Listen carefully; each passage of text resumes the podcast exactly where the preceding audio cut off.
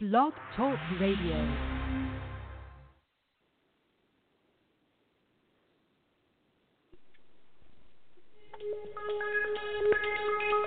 Welcome back, my friends, to the show that never ends. We're so glad you could attend. Come inside, come inside. There behind the glass stands a real blade of grass.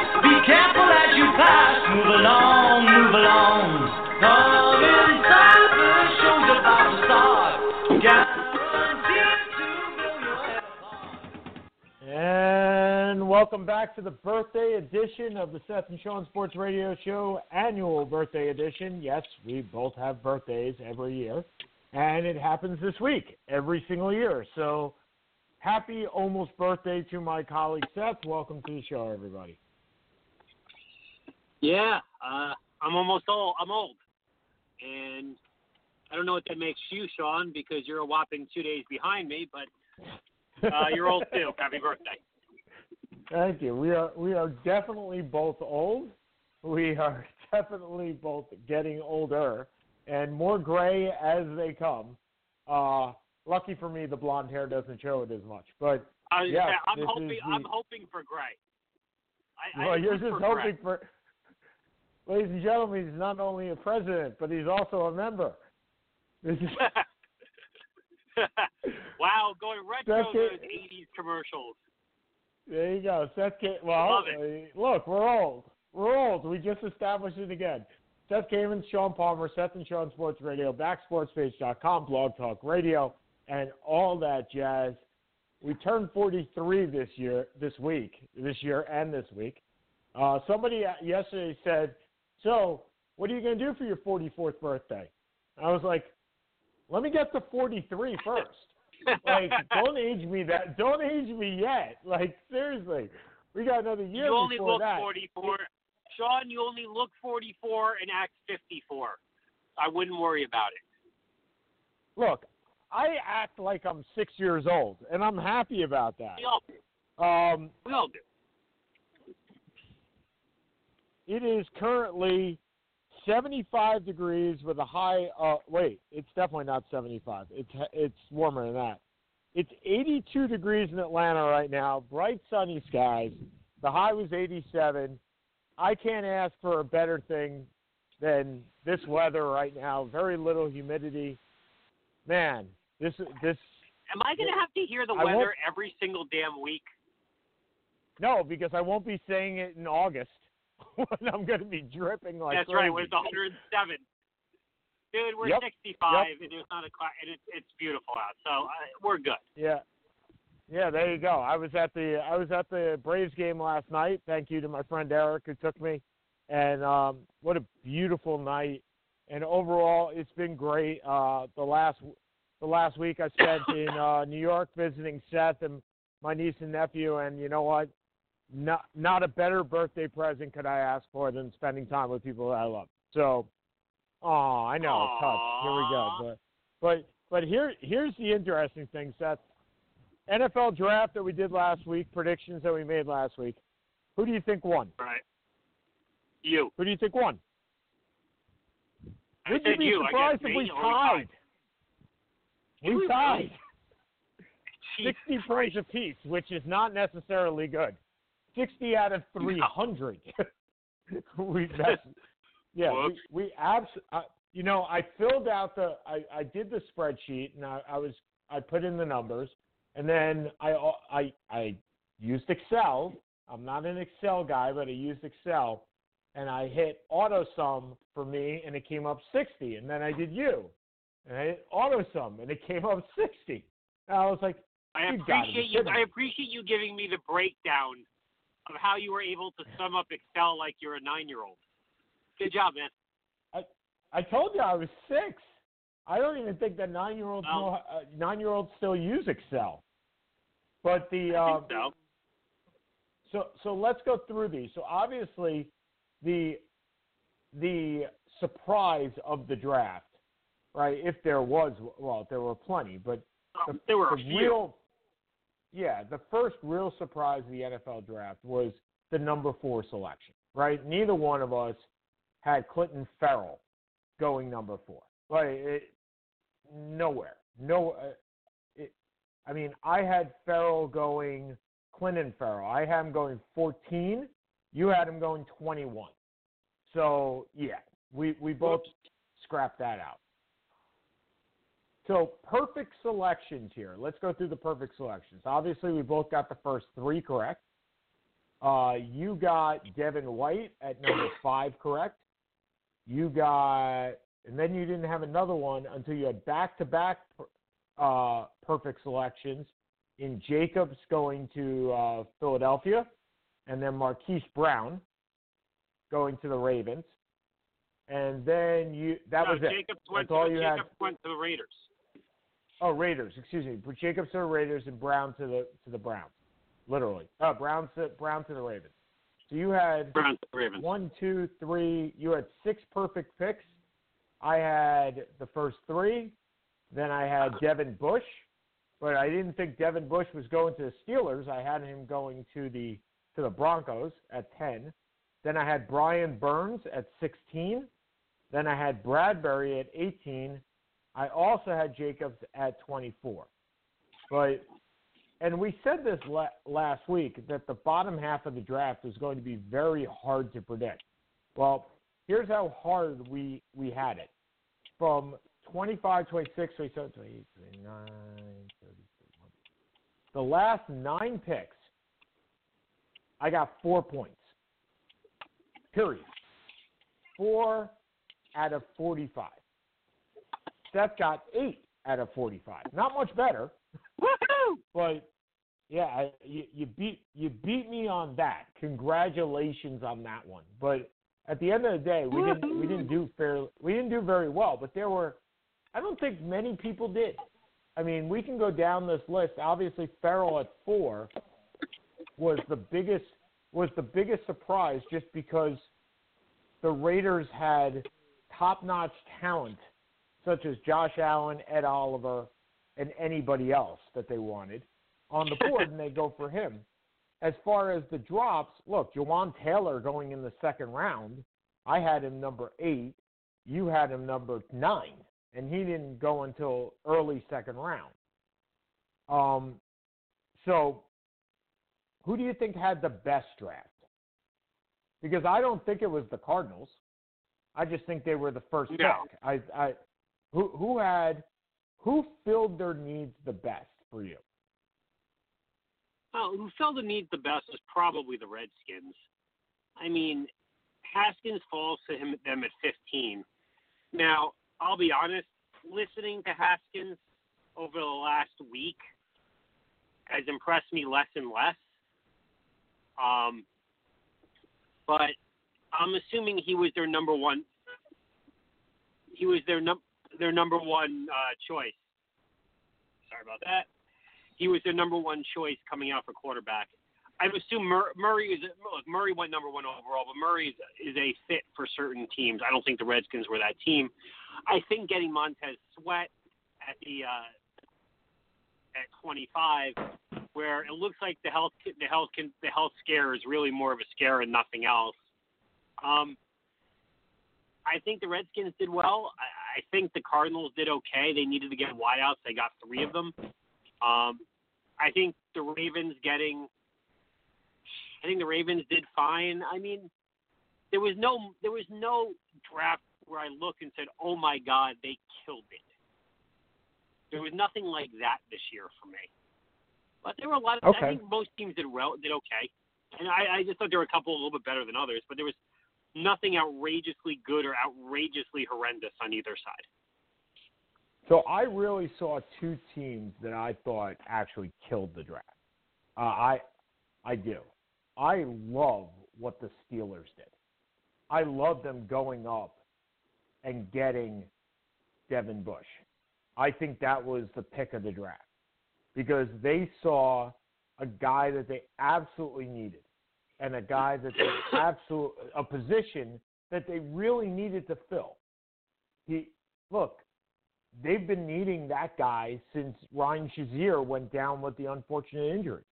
They were not going to be able to stay where they were at 20 and get a guy like that. It just wasn't going to happen. I mean, if you look down in the 20 range, Now, granted, this is not. Look, it, it could have gone six different ways to Sunday, but there were no linebackers picked in the 20 range. You had two first round pick linebackers. You had Devin White and Devin Bush, and that was it. And after that, you weren't getting an inside linebacker. And I love the fact that they went for him. And then you go in the third round where they always do well. They always pick the middle receiver. And they got Diontae Thomas out of Toledo, another mid American guy. Now, is he going to be as good as Antonio what? Brown? No. I mean, who is? Well, well I was going to say, but, what exactly do you know about Diontae Thomas? I, I only know what I've read. I only know what I've read. So, but I, I he think with a, Pittsburgh, yeah, I, I, sorry, continue. No, with Pittsburgh, I think you give them the benefit of the doubt for the mid for the mid round receivers. With Juju Schuster and Antonio Brown and being able to cultivate that type of receiver, they don't look for they they don't need the Vincent Jacksons. They don't go for the six two, six three guys. That's not their game.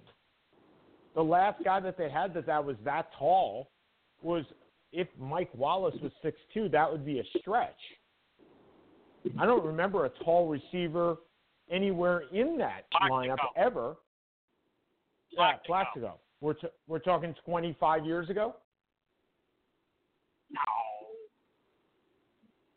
but no, I get your point. Um, I just have a little bit more trouble giving Pittsburgh that much love, considering what they got for Antonio Brown, which I do think you have to account to a degree. You know, getting a three and a five for the best receiver in football is not exactly.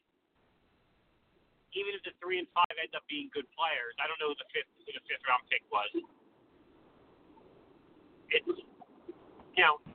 Look, they they did a they did horrendous cap management. They did horrendous player management with both Le'Veon Bell and with Antonio Brown. I don't think there's any. I'm I'm looking straight at this draft the way this draft played out, and there are okay. very few teams in this draft that said, "I need I need this player, I need this position," and went and built and and really need it. Like, okay, so so the Redskins needed a quarterback, no doubt. Okay?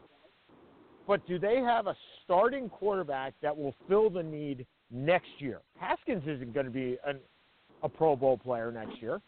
I mean, on his best day, he won't be a Pro Bowl player next year. Devin Bush has the chance to be a Pro Bowl player in that system, and he will be on Sports Radio Fantasy League team. There is no doubt in my mind he is my he is my new man crush. He is you, my you, new you, middle you, linebacker. It, it will be him and C.J. Mosley. will be manning. Will be manning two of the three defensive spots on on we, our we team. We do know that your we do know that all of your crushes your crushes constitute people who can beat you up. So yes, well, no of course. There you go. Of course. Okay, so the other team that I think won the draft was actually the Colts. Because the Colts didn't need very much to begin with. And uh, by trading down and trading down and trading down, they have done an incredible job of stockpiling picks and stockpiling people. And they selected 10 people in this draft. And they got, look, we had uh, the best name in, in, in the draft, Rock Ya Sin. They got a cornerback, which is what they really needed. And I think overall, they did an excellent job, and Ballard has once again proven that he knows what he's doing. I mean, Parris Campbell, the wide receiver out of Ohio State. I know you had said it. I had said it. They need we we believe in Ty Hilton to a certain degree, but we don't believe that he he's the guy or will be the guy. Getting a guy like Parris, Par, I almost said Paris Hilton, Parris Campbell. Well, I combined T.Y. Hilton and Parris Campbell. So getting a guy like Parris Campbell in the second round, who's a burner out of Ohio State and a six-two guy, you know what? These are filling needs. I, I, you can talk about all the glitz that the Cardinals had by getting Kyler Murray, but Kyler Murray wasn't the need. He just wasn't. No. They had a quarterback. He wasn't a need. So I, I actually I actually say that the Cardinals did poorly by filling needs. Now, Kyler Murray becomes the top quarterback in the NFL, then you know what? I'll eat crow. It's, it wouldn't be the first time. But let's talk about your New York Football Giants, which have to be, at least in the fans' point of view, one of the more disappointing teams from coming out of the NFL draft. Yeah, I mean, I've gotten over the fact that they took Daniel Jones at six. Um, I just don't understand the thought process. My, I, I would think based on every, look, I'm not a scout. Based on what I have read, what I have seen, they probably could have could have gone this. He could have gone at 17, or they could have traded up from 17 to get him. Um, my prefer my wholehearted preference would have been to trade for Josh Rosen. I'm assuming that pick number 37 probably would have done it, um, considering what they got for him. And then you would have had two wide. You would have taken two defensive players with six and 17, be it Ed Oliver, be it Joe, be it uh, Josh Allen, uh, you know, whoever it was. I mean, my question now with with the Giants is, well, yeah, okay, this is the okay, this is the Pat Mahomes. Well, that's not really how this works. Uh, we don't have an all pro quarterback coming off his best season in Alex Smith. We have a mediocre over the hill quarterback, as far as I can tell, for the last five years, Eli Manning. Who, if we knew we wanted Jones at six, and please don't convince me that anyone was going to trade above him to get Jones. It wasn't going to happen. You were getting Jones at six if that's who you really wanted. Why are we paying Eli Manning twenty million dollars this year? You know, Mahomes. You know, Kansas City. Andy Reid's got a pretty sophisticated system. It's a little different. It takes some time, and you have a bona fide quarterback in Alex Smith. Okay, we're not doing the Kansas City math. Maybe he sits for a year or two. If we have hit the number six guy and he sits for two years, Gettleman should should be fired without question. This is not Aaron Rodgers you know, Aaron Rodgers went number 24. So I hate these silly discussion points. To me, if you're picking a guy number top 10, he damn well should be starting next year. Otherwise, I don't know why you're picking him at number 10 in that in that level. You know, the Steve McNair, Chris Chandler days are long gone. Um, I wanted I would have preferred Oliver. I was okay with Allen. Um, look, I, I don't know. I you know, as a, as as the draft has subsided a little bit, I'm a little bit more calm in regards to Jones being their guy. I, I I'm not a scout. He played at Duke. There's only so much you can do with the talent that you have at Duke. But just because you know that Gettleman said that you know he fell in love with him at the Senior Bowl well, that's great, but Jones had three kids. Had played three series at the at the, at the, at, at, at the at the Senior Bowl. If that is enough for you to that if that's enough for you to have full bla- full blown man crush, I find that a little disturbing. Well, Um, from uh, Seth, but from what from what I do understand, most of the Senior Bowl scouting is not within the game. It's in the practices before, Right. in which I, I, I'm just saying that's where most of the scouting takes place. It's not. Understood. It's it, Understood. Um, I'm okay with the next two picks. I actually really kind of like their third and fourth round picks a lot. Um, you know, they needed to go defense, defense. There was no question about that. Um, the the pass rusher from Old Dominion, I kind of like it. Number three, I like Julian Love at number in the fourth round. Is a good cornerback. You know, I don't mind the trade up to get. Look, if if if, uh, Dwayne- if DeAndre Baker was their number one corner, fine. You know, if uh, I'm forgetting if it was Wilkins, I think it was Wilkins at 17. I would have again. It'll be in a nice rotation. They need pass rush, so I, I'm not sure what we have there. I thought the draft overall was okay for the Giants. Um, from the third pick going forward down, I like it a lot more than I do the first two picks. Jesse, and I don't mind. As I said, I don't mind Wilkins. I just kind of wish they went more pass rush. Um, but the whole thing is, look, we all know this is going to be predicated on Jones, and I'm not going to compare him to David Brown. Would you say? I said 100%. This is the, this is the Daniel Jones draft. 100, the same way it will be the Kyler Murray draft, right? It is, Right. and it will be the Clinton Ferrell draft too. I mean, for the Raiders, if Clinton Ferrell is a nine to 12 sack guy for the next 10 years, then it's a success. If he's not, then it's a failure.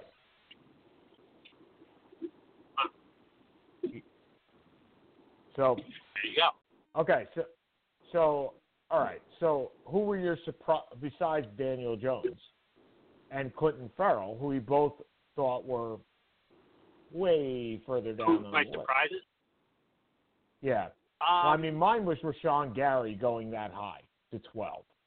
Uh, I definitely did not have Gary anywhere. I mean, where did I have I don't Gary? think I Gary went Gary 12.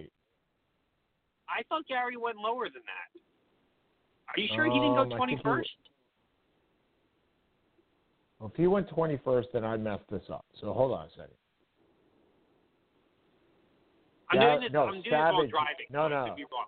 Darnell Savage went 21st to the Packers. Your your guy out of Maryland, My boy. and then and then Gary went 12 to the Packers. Yeah, okay. Gary went 12. Alright. So thought he went I to the Lions definitely did- I- Okay. I had Gary at 29, so I was well off there, and I was also off for besides Ferrell, who we were both off for. Um, I was off. I mean, Jawaan Taylor. We were both off. I mean, second second round, Jawaan Taylor. Well, we didn't know. We didn't know So- he had medical issues. So Right. So, so, um, but I hit on Brian Burns, which I was happy about. I hit on Bradbury, I was happy about. Um, I didn't have Savage in my first round at all. I didn't have Howard, the the offensive lineman. There was a huge run on offensive linemen. I mean, I believe that there were probably more offensive linemen in this draft than I've seen in a while. Hold on, one, two, three, four, four. Oh, only four? Nah, there's got to be more. One. Sorry, I may have messed this up. Two, three. Yeah. Dill. Oh, offensive guard. Four, five. Five offensive linemen in the first round. Five out of five out of thirty. Not a bad deal. Uh, I mean, the defensive line obviously sh- uh, shook it up, and you had a ton of defensive ends, a ton of front four guys, and um, yeah, pass rush is where it's at. And the Jets go for the inside guy instead of the outside guy with Quentin Williams, and I'm not altogether sold on this because this happened once before when they drafted Leonard Williams and they had a whole lot of, of frontline players and they said, okay, we're going to just rotate them around. But look, he, according to most scouts, Quentin Williams was the best player in this draft. I don't number know how one you go number wrong two, Leonard. Right, Leonard Williams has been a pretty good player for you guys. Sure, but four I mean- years ago when he was four years ago when he was drafted, you had Sheldon Richardson, Muhammad And Wilkerson, Wilkerson. Da- and Damon and Damon Harrison, who were so you had Williams and Harrison in the middle in a in a four three, and you had Wilkerson on the outside, and I forget who was on the other outside. It doesn't matter because but Williams plays on, Leonard Williams plays on the inside, so you had Richardson and Richardson and Damon Harrison on the inside, and all of a sudden you're drafting another inside guy. And they could not. Sheldon Richardson, if you recall, tried to play linebacker and tried to drop into coverage, and that was just wow. That that was one of the worst experiments since Todd Hundley playing first base. That it was it was awful, or Mike Piazza playing first base, either one of them. But the fact is, that's what happens when you dra- when you have too many people for one position, even if they're good talent.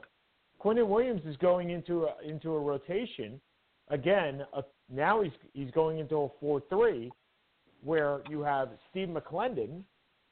Uh, I'm sorry, he's going into a three four with McLendon as the nose tackle and Leonard Williams as the inside guy. It's he, it's just the wrong setup for another inside guy, and that's unfortunate. But Leonard Williams is a free agent after this year, and maybe this is a precedent for him to to say goodbye. But there's just too much here. It, it looked like the Josh Allen move was the better move for the position. Granted, you take the best available player. That's what Mike McGanahan has always done, but that also may cost him his job after this year. So, but That is true. you, you you just never know when you when you came out of this draft set. Were you surprised by anything other than Ferrell? Were you surprised by trades? Were you surprised by by the way that the draft went, or did you just say, okay, that's just another NFL draft down the drain?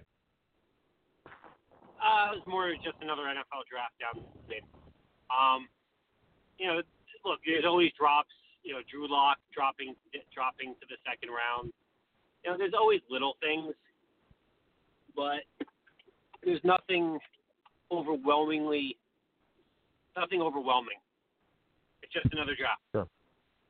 And Josh Rosen gets traded to the Dolphins, where I think he is in the best position to succeed. You'll have Ryan Fitzpatrick Yeah. there to help him. It seems like Ryan Fitzpatrick is always there to help somebody else. And um, well, well, am I wrong? I mean, every place he goes, right? He was in Cincinnati and he helped Andy Dalton. He was in New York and he, I mean, every place he goes, he he's just he's warming the bench for uh, Jameis Winston. He was in Buffalo and he was warming the bench for somebody for Tyrod Taylor. I mean, he's always just warming the bench for the next big thing. but he and mean, but he does meanwhile, play a he lot. produces. He does play a lot. Yeah, he does play a lot for for a backup. It's not like he's Jim Yeah. Sorgi. I mean, you know, look, I think you know my feelings on Rosen. I think Rosen Yep. would have been great in New York.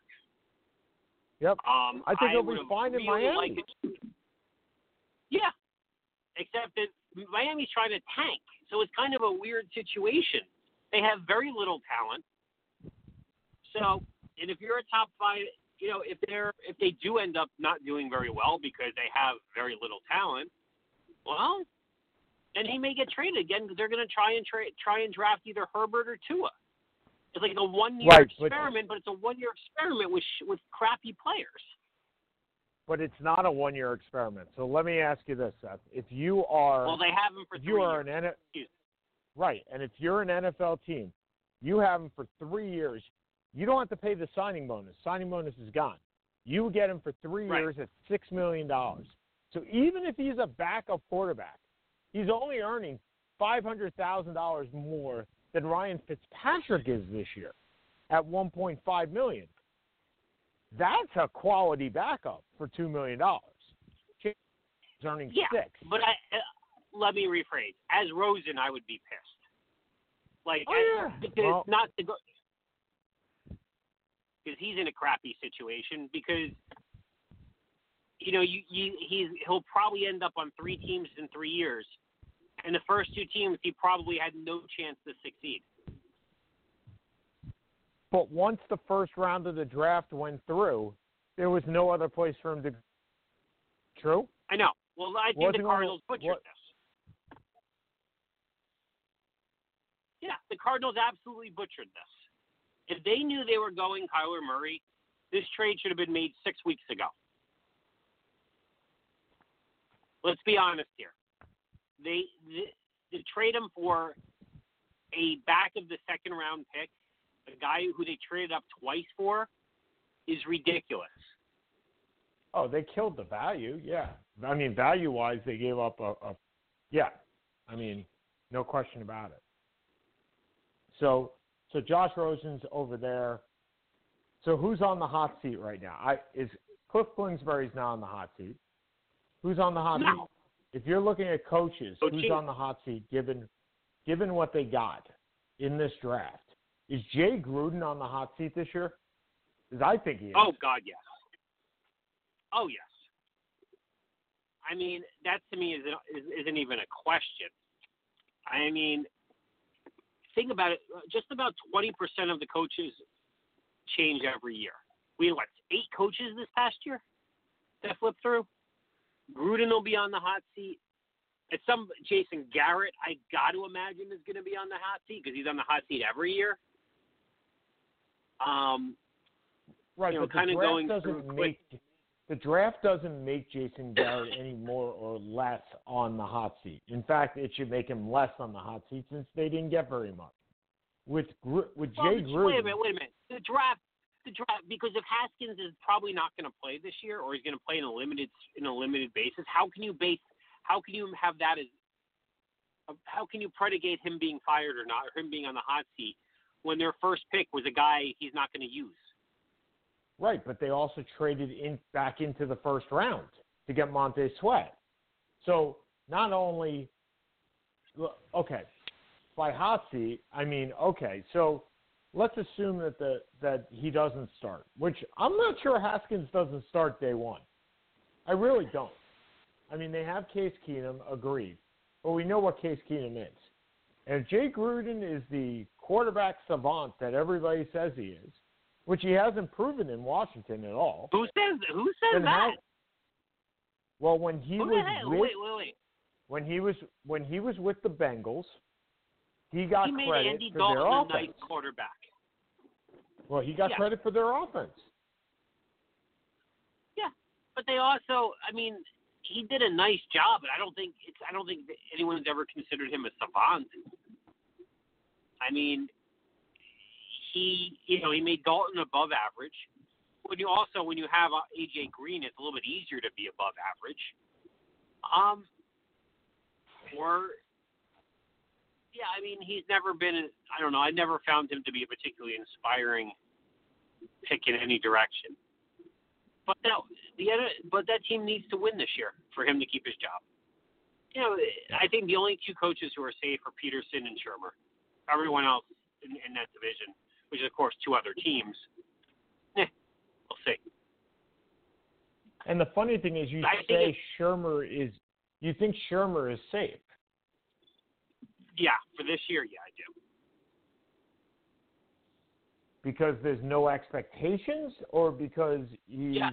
in, because of There's Eli. no expectations. okay. Oh, there's no expectations for this team. All right. Fair enough.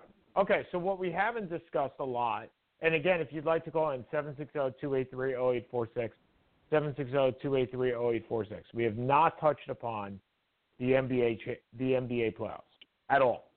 We have and and we ha- we didn't talk a lot about them all year. The NBA. We talked about free agency. We talked about the Knicks here and the and and the Nets and the and who's going to get who at the and the ping pong balls on May 14th.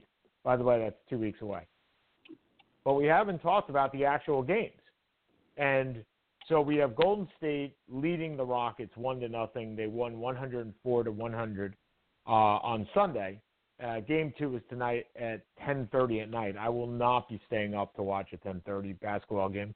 Um, as much as I actually want to stay up, I will not be.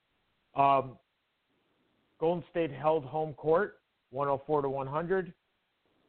Are you picking Golden State to win this series? Oh yeah, of course I am. Okay. I mean, first of all, Houston is hysterical. It's this this audit of the twenty of the I twenty love it. seventeen game seven. Oh my goodness. Why? You, Dude, why- you went that over twenty seven from three point land. You can't make that up. Sean, you could shoot better than over twenty seven from three point land. Or worse, you could tie. I'd like to. I- I'd like to say I may be able to shoot better than that. I'm not. I'm not really sure. But yes, if, if for those that are not aware of what Seth is talking about, today a report came out. I'm going to get the report. Uh, where is it? Hold on. That the Uh, that the Rockets. Hold on, I can't find the report. Seth, you want to you want to briefly state what it was because I can't The find the it is actual. Uh, they audited they the gist of they audited Game Seven and found that So there they were went back- calls that should have been made. so they went back They to watch like and whiny watch all of Game Seven. Yeah, Oh my and and tonight, and tonight their least favorite referee is working. So um, Scott Foster, the re- referee most reviled according to ESPN, most reviled by the Houston Rockets, has been assigned to call Game Two. What would I say? Yeah. But, no, so But the pro- the Fos- problem I always, I always ah. Go ahead.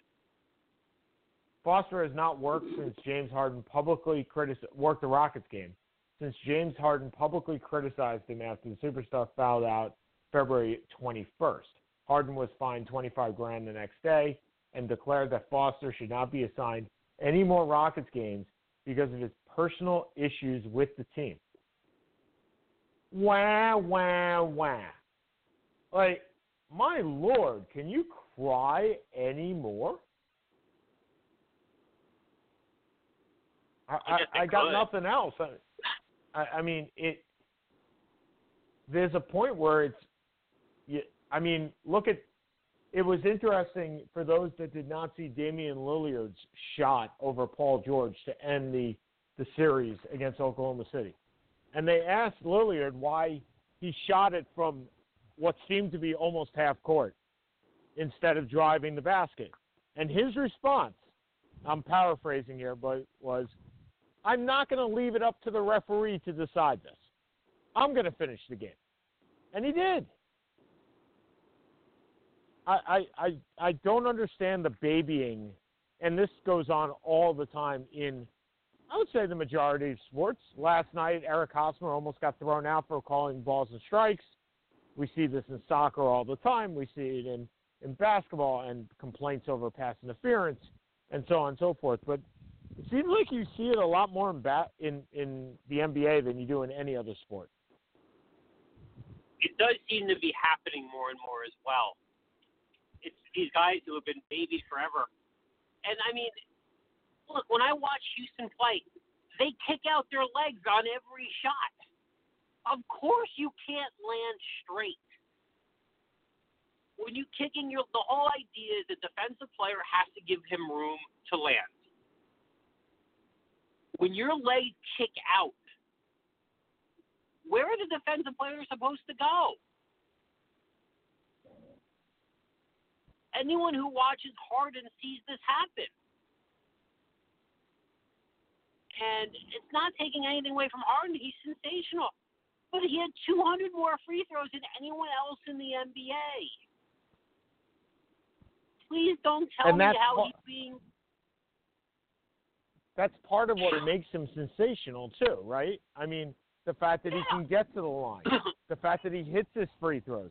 Look, if Shaquille O'Neal, I was talking with a friend last night, if Shaquille O'Neal or Wilt Chamberlain hit as many free throws as James Harden did at the percentage that he did, they'd average 40. Well, Wilt would average 65 points a game. No, that's not a joke either.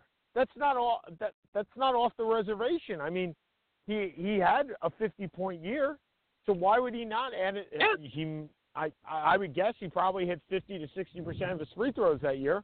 Harden hits like 85 percent. Tack on another five to 10 points. He's averaging 60 a game. Shaq would have averaged 35 to 40 every game. So you give Harden credit that he does this, no question. But man, can you whine any more, Mr. Harden, or Chris Paul, or any of those guys? So, all right. So getting back to what we were saying, so how many games do you think this one goes?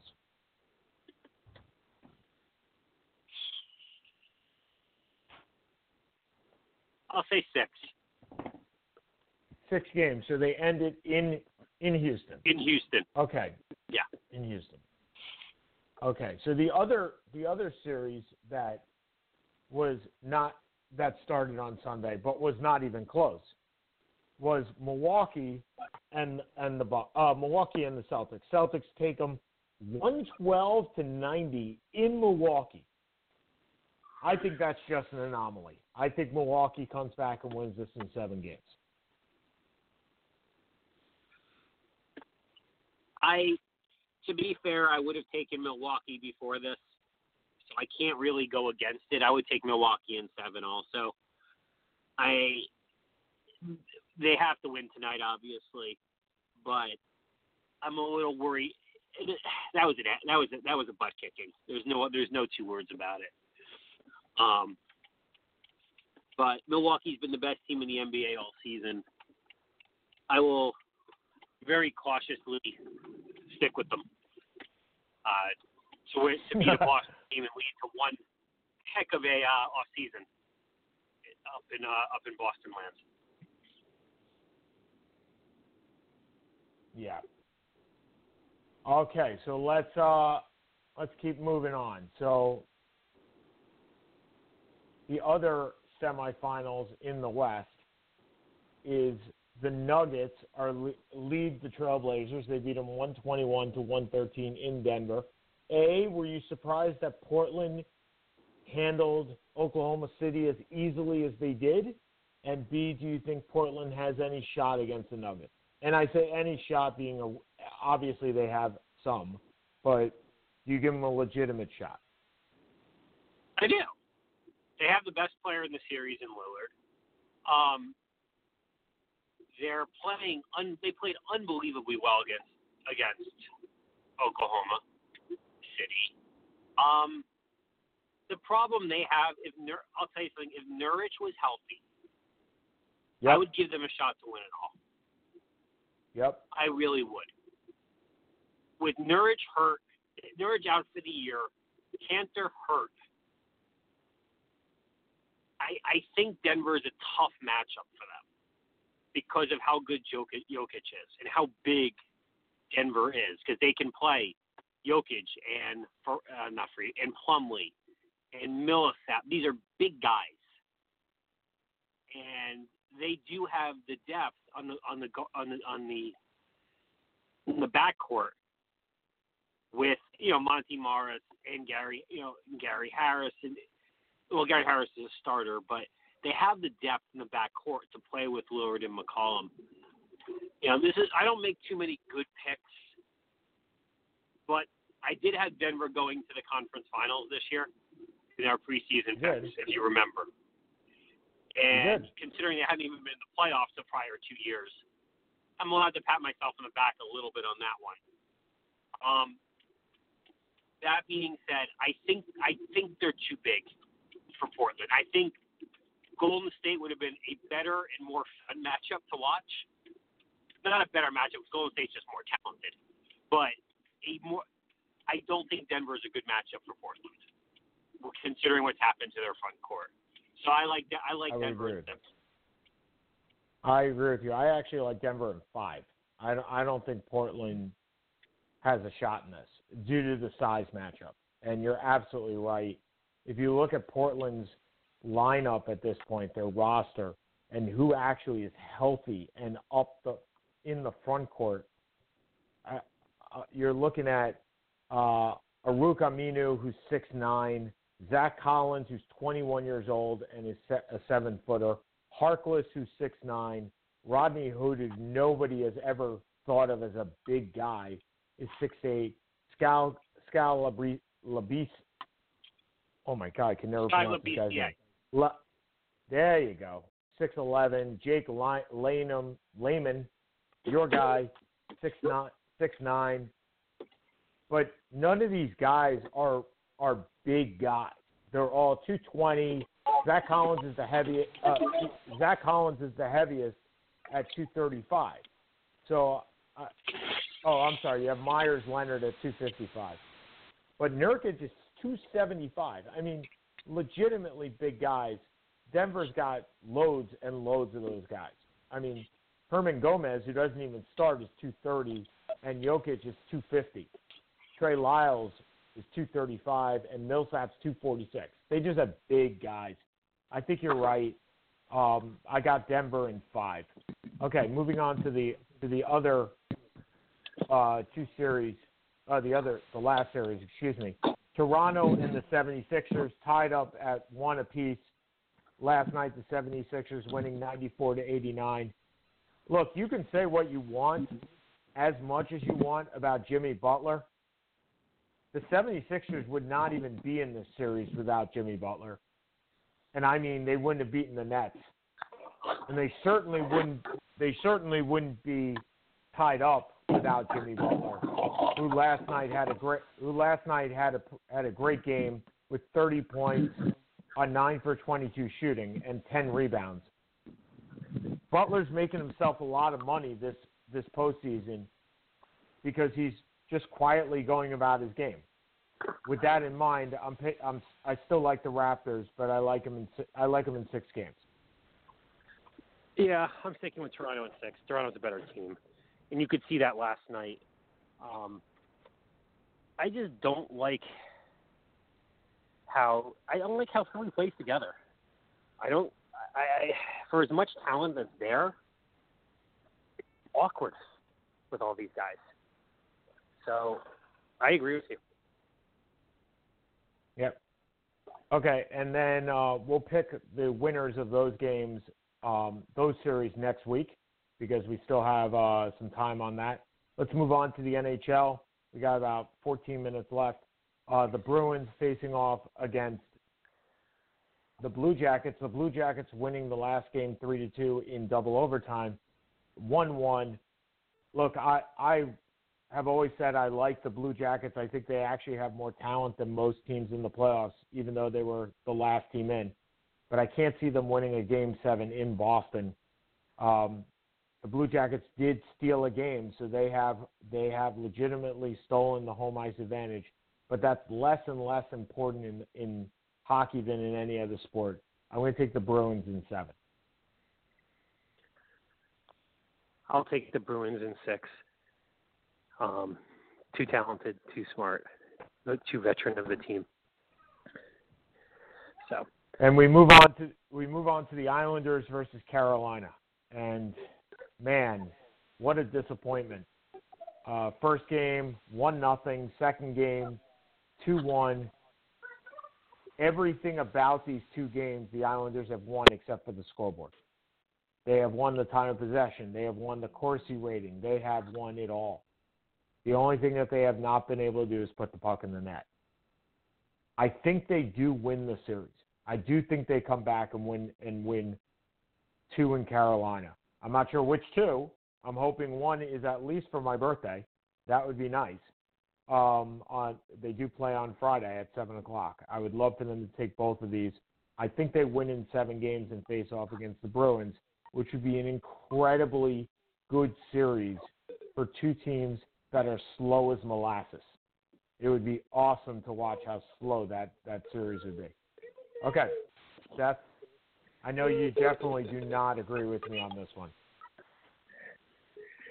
Oh, sorry, I just got home and have two have a three year old hugging me and wanting to play basketball, so I got a little distracted. Um, what did you? Your Islanders were coming back. Yeah, I said. Uh, look, I might be thinking a little bit more with my heart than my head. But I said the Islanders win in seven. Yeah, I'll. I don't see them coming back from two games at home. Doable, yes. You know, they didn't. It's not like they got really outplayed in either of these games. But to come back from a two game from a two game home deficit is tough. I'll go with. I'm sorry. I'll go with the Hurricanes. No, I've been doing a lot of. Like I said, like I said, I, I, I think I think I'm thinking with my heart rather than my head. Okay, the Blues against the the Blues and the Stars, uh, a two-one deficit for the the Stars, and the Blues took it to them in Game Three against Dallas, but but the first uh, two of the three games, one goal one goal games. The good part about the hockey so far in in this playoffs more than any other is there have been so many one goal games. I mean, they have been so close. There have been more overtime games in the NHL playoffs so far than have ever been in any year. and that just goes to show you how how much the parity is. Um, look, every single year I pick the Blues to go to the finals. I I believe I did it again this year, and I'll pick them to win in Dallas in six games. It's it's a strange it's a strange series. It's really kind of gone completely unnoticed everywhere. St. Louis, I think, has more talent. I think they're a better team. They win in five. And then we have San Jose against Colorado. Uh, San Jose being Seth's proverbial, I don't know, holy grail, that at some point they'll win a cup because he continually has them in the cup every single year. and they are tied with the Avalanche. The Aval- look, Nathan MacKinnon was amazing in round one. He has again um, proven his worth in round two. The Avalanche taking the last game, game two, four to three, in San Jose, up uh, tied one one. I'm going to take the Avalanche in six games. I don't know why I'm taking the Avalanche in six games, but I will take the Avalanche Because- in six games. because they're interesting and they're they're new they're hot up, coming off the upset of Calgary. Although if you look at if you look at it from a talent perspective, it wasn't exactly an upset. I'll go with the old grizzled veterans one more time, San Jose in six. I think you're going to go with the grizzled veterans forever. they're, they're your hey, Washington it, it Nationals won me for the me. Capitals last year, so It did. It did. It did. It's it. Look, the the playoffs are a great time. Um, we got the NBA, we got the NHL, we got ba- baseballs going on. And Seth, are there any players left in the Bronx to play, or are they all on the injured list? I think my dad, who's in, who's who is a little bit is retired, but his dream was always to play for the play center fielder for the Yankees. That may come to fruition. For those that have not been paying attention to the baseball, and and you know what, most people do not because it's still uh, it's still springtime. There's plenty of stuff going on. I believe that the Yankees were up to 14 injured players at one point on their injured list. 14. I think they had the majority of their their payroll on the injured list, and it Luke Voit was leading the team in home runs, RBIs, and batting average. Uh, Luke Voit wasn't even supposed to start this year, and look what he's doing. So it's been it's been a very interesting year for the Yankees, but they've been pulling it together, and I think they're three games over 500. So they've actually been playing pretty well.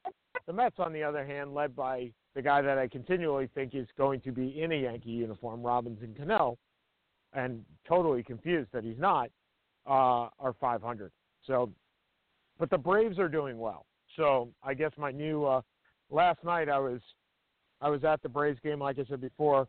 Everybody's doing the tomahawk chop, which I think is ridiculously racially insensitive, uh, given the fact that Chief Wahoo is no longer being allowed to be used in Cleveland. All this stuff needs if if if it's going to go, it all needs to go, like at this point. So tomahawk chop being going, and everybody's looking at me going, I don't understand why you're not rooting for the Braves. Where's your Braves jersey? And I said to him, I do have a Braves jersey on order, and my friend who who knows me pretty well and knows that I am a New Yorker through and through said, "You have a Braves jersey?" I go, "Yep, Babe Ruth's Boston Braves jersey. It's on his way. I will wear it proudly, the same way I wore the Ted Williams jersey in Boston. There is no way anybody will ever argue with me over a Babe Ruth jersey. I will be good to go. So, okay, Seth. So your birthday is tomorrow. Uh, we had a great dinner. What, what's your wish for the sporting world besides a Maryland national championship for your 43rd year? You're blowing out the candles. What are you seeing?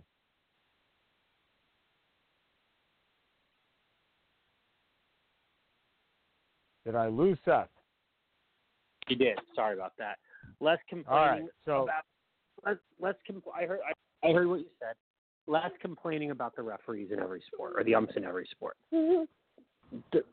I cannot imagine there's any radical hi Jake. There's any radical agenda to do something different to to to, to screw other screw Houston to screw Golden State to screw the Yankees whatever. They look They make mistakes. The the Saints Rams is an obvious mistake. You know, they're, but they're human. They do their best. Stop complaining about it. It's just taking away from what's such an extraordinarily good playoff series in all in these sports. Just it's tiresome to hear. Well, let me ask, let me ask you, Seth. Somebody brought this to my attention last night at the baseball game. Should there be a uniform strike zone, which would be judged by a computer? It's objective, not subjective. There is a, a strike zone. It goes letters to the knees. It's established. It's you got the plate. It can be called perfectly every single time. Are you in favor of something like that? Because that would take away the bitchiness, right? Yeah, but I, I, I'm not. Uh, I, I think there is a human element to the game, and I realize it's kind of contradictory because there's always going to be pitch winning when there's a human element. But yeah, I think certain things you just can't. You know, you do your best, do the best you can. You, I just don't like the idea of that aspect, and you can't do that in any in every other sport. You can't do that in football or in basketball. It doesn't make sense. Only thing you could do it for is the strike zone. And Well, let me let me ask you this because it, it's it's an interesting parable that my friend did, and he's a tennis guy just like you. So they have the you you can go to the beep on the line, right? There is a beep on the line, or there the the foul line, right? The long line, where they know whether the ball has hit the line or not, right? Computer generated all the time. How is that any different than a strike zone? sorry, say that one more time. So in tennis, they have the line, right? And you can beep the line, right? So the line gets beeped when when the ball hits it, right? You can Mhm. challenge that. You can see that. How is that any different than a strike zone? I didn't have a good answer. I just said it's different. I didn't. Re- because because you can because you can challenge it. It is different from an automatic strike zone. An automatic strike zone Okay. you're not going to be able to because it's automatic. It's the that right, that's first of all that's yeah that's only used I think in the, it's only used in certain tournaments, not all of them. And there are moving parts. There you know there there it's just not exactly the same. It's not apples to apples. And the one thing I did not utilize as an argument, which I wish I had now thinking about it, is the best part about baseball is the game is the same from the start when you play at six years old to the to the major leagues. It's relatively the same. So if you start with a subjective strike zone, my take is you should finish with a subjective strike zone. You shouldn't all of a sudden have a different strike zone because you're moving up in a level because that's not the way the game is played. You're not played with 12 players at eight years old and nine players at 18. It's the same game. So, okay. And for my birthday wish, well, you know what? I wish the Islanders come back and give me one more series. But more importantly, I wish they would scrap Barclays and just go back to the Nassau Coliseum because there is nothing better than a game at the Nassau Coliseum. And if you watch on TV the Islander game, the first, the last two games at Barclays, you could hear a damn pin drop in that stadium. While if you watched the games before in the previous round at the Coliseum, you couldn't hear anything because it was so loud. So, I mean, this is just me, but if I got something for my birthday, it it would be another year at the Coliseum and only the Coliseum and no more. So, Seth Kamens, happy birthday to you. Happy 43rd. Um, and uh, we will see you all next week on Seth and Sean Sports Radio, Blog Talk Radio, backsportspage.com. And Jake, we'll talk to you later. Adios, amigo. Hey, say bye, Jake. Bye. Bye.